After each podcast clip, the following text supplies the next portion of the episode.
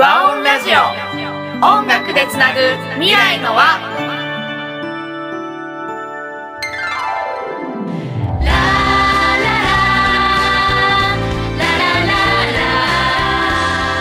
こんにちは。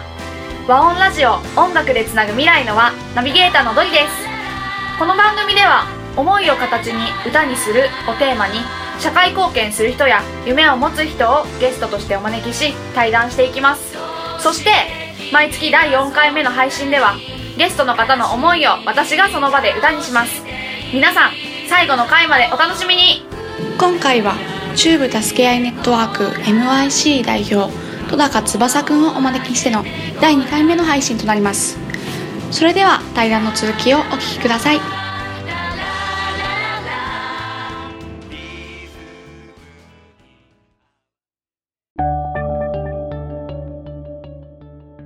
そんな防災活動とか、まあ、あと東北にも今、ね生き続けてるかもしれないですけどそういうまあいろいろうんなんだろうな自然災害と向き合っていく上でっていうかいろんなこう気づきだったりとか、自分の中の変化だったりとかそういうのってありますか、自分の中の変化か。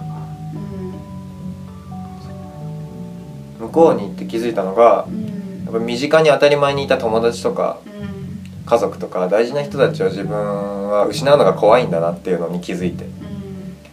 こう向こうに行って話を聞いたり当時の話を聞いたり当時の映像を見たりして今までこう違う世界の出来事だった地震とか災害がやっぱりこの日本同じ日本で起きてたんだなっていうこととかリアルなリアルさをすごく感じてそれがもし自分の周りで起こった時にうん守れないな自分はって思って。でそこをすごく守りたい。失いたくないという気持ちがすごく強くて。それが防災を続け防災をしたいって。もうだから復興とかよりも僕は防災で。もう東北は大好きなんですけど、うん。もうなんかふるさとみたいな感じで遊びに行く、うん遊びに行くっていうか、まあ、たまに会いに、うん顔見せに会いに行ったりっていうもうそれぐらいの感覚になっちゃってて。それよりも活動としてやっていきたいのは防災だなっていうのがうんあって今はこれからそのうん今は僕がイメージする防災があうん。なんか当たり前じゃなくてうん。特別なこと？そうだね。何かのために備えようっていうなんか気張らないと続かないこと？だから日常には全然こうフィットしてないというか特別なことってイメージがあってそれをもっともっと日常にこう日常化していきたいというかのがあってそれをこうできるアプリを作れたらいいなって、アプリ作ってるんですか？今勉強中です。アプリを作るそっからです。すごいね。さっきちょっと聞いたけど理系じゃないって言ってたから今もっと独学で。そう法学部独学でそう知り合いのプログラマーの人とかに聞いてどうやって勉強したらいいですかって。へえどんなアプリ作りたいとかはあるの？なんかアプリ自体で防災をしようっていうんじゃなくてうん。もともとある例えば非常用バッグとかうん。そういうものって自分の家がそうだったのもあるしいろんな人から聞くのでそうなんですけどうん。準備何か災害があってあ怖いって思ったらみんな準備する。うん準備するけどもう数ヶ月も経ってこう平和ボケじゃないけど、まあ悪いことじゃないんですけど当たり前にこう平和ボケしてってなくなっていっちゃう。うん。気づけばこうどこにあったか分からなくなったりうん次のストックをこう水を変えたり食料を変えたりする時にこう面倒くさくなってなくなっちゃったりっていうのがあってでいざ使う時には使い物にならなかったりっていうのを自分でこういろいろ体感してて。でそれもったいないなって。平和ボケは僕悪くないと思ってて普通のこと人間で当たり前のことだと思ってでもこう災害があってそれをニュースで見た時にあやばい守らなきゃっていうその大切な人守りたいとか思って多分こうあったかい気持ちがその非常用バッグを生んでると思う。のにそれがなくなっていっちゃうのがすごくもったいないなと思って。でもっともっとこうなんか管理しやすくしたりこうリマインドできたりっていうのをこうアプリとかが補ってくれればサポートサポートっていう形でアプリを作りたいなって。なるほど。感じかな。え。具体的にはこううんリマインドっていうのはどういった形で？例えばうーんやっぱ非常用非常うんとなんていうの？保存保存食？保存食。保存食。保存食。保存食。そう保存食とかを例えばカバンに入れると。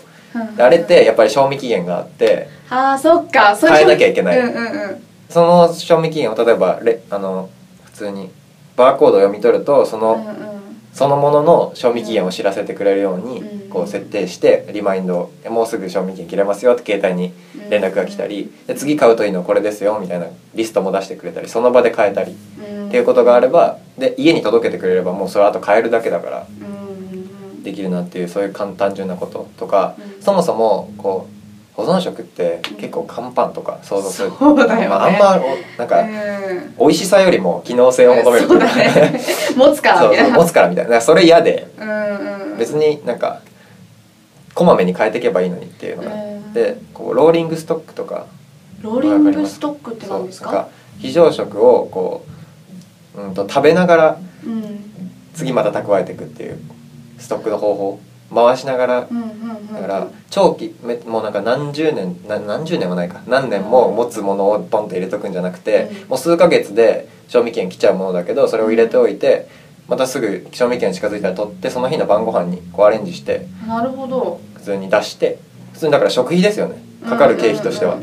非常食としてかかってるんじゃなくて普通にその日の食費として収まってまた次同じものを買って貯めておくっていうことをしてってでそれがもっと美味しくなれば続くかなって、うんうん。とかレシピを考えるのが楽しければ続くかなっていうのがあってなんかクックパッドみたいにこう防災レシピみたいなローリングストックレシピみたいな感じで投稿していく人が増えたりできる仕組みとか作れたらいいなっていうの。あすごく面白いね。結構いるんですよそういう活動とか。自分でそういうの実践してる人が方がいてそういう人の話とか聞いたりでもそういう人がこうどんどん広めていくことはしてなくてあんまりえ自分の中でそう自分の中でこう自分はローリングストックで貯めていくみたいな。なるほどね。貯めていくよみたいな人がそこを発信できるもっと発信できるきっかけになれねばいいなって。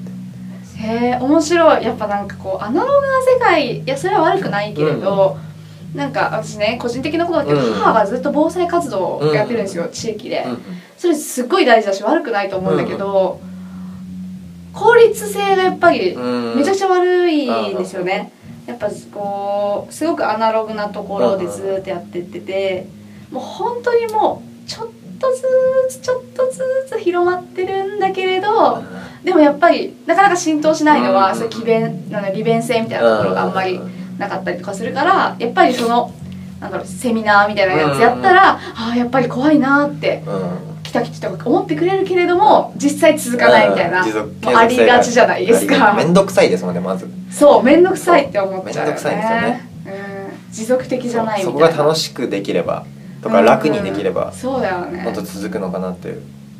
そうだね。あともう一個大事にしたい作った時に大事にしたいなって思ったのがうん一番最初に作った気持ちというか。うんうんうん。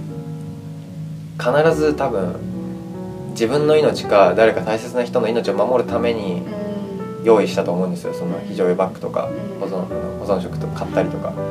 その気持ちを忘れないでほしいからそれをこう思い出せるうん。きっかけだったりその時の言葉を記しておいてまたうん。思い出せるような仕組みを作ったり、まあ、全然思いついてないんですけどうん。とかあと震災の怖さとかをもっと子供にも分かるように絵本を普通に携帯で見れるようにして絵本で伝えていくなんか伝えていく仕組みをもっと作りたいああ電子書籍みたいな感じで。いろいろ。そこはなんかなくしたくない。楽だけを求めるんじゃなくてなんでこうなんでこれをやってるかなっていうのをずっと忘れないでほしいなっていうのはうん。あります。それが多分原動力というか始まりだったので。うんそこ忘れたら多分なんかうん。意味ないのかなっていう。あのが自分の中であってそういうのもアプリに入れたいなって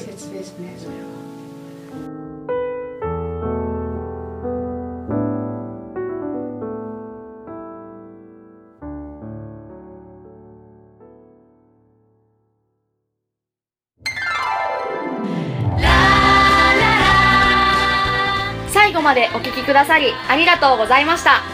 和音ラジオ音楽でつなぐ未来の輪の配信は毎週金曜日に行っています。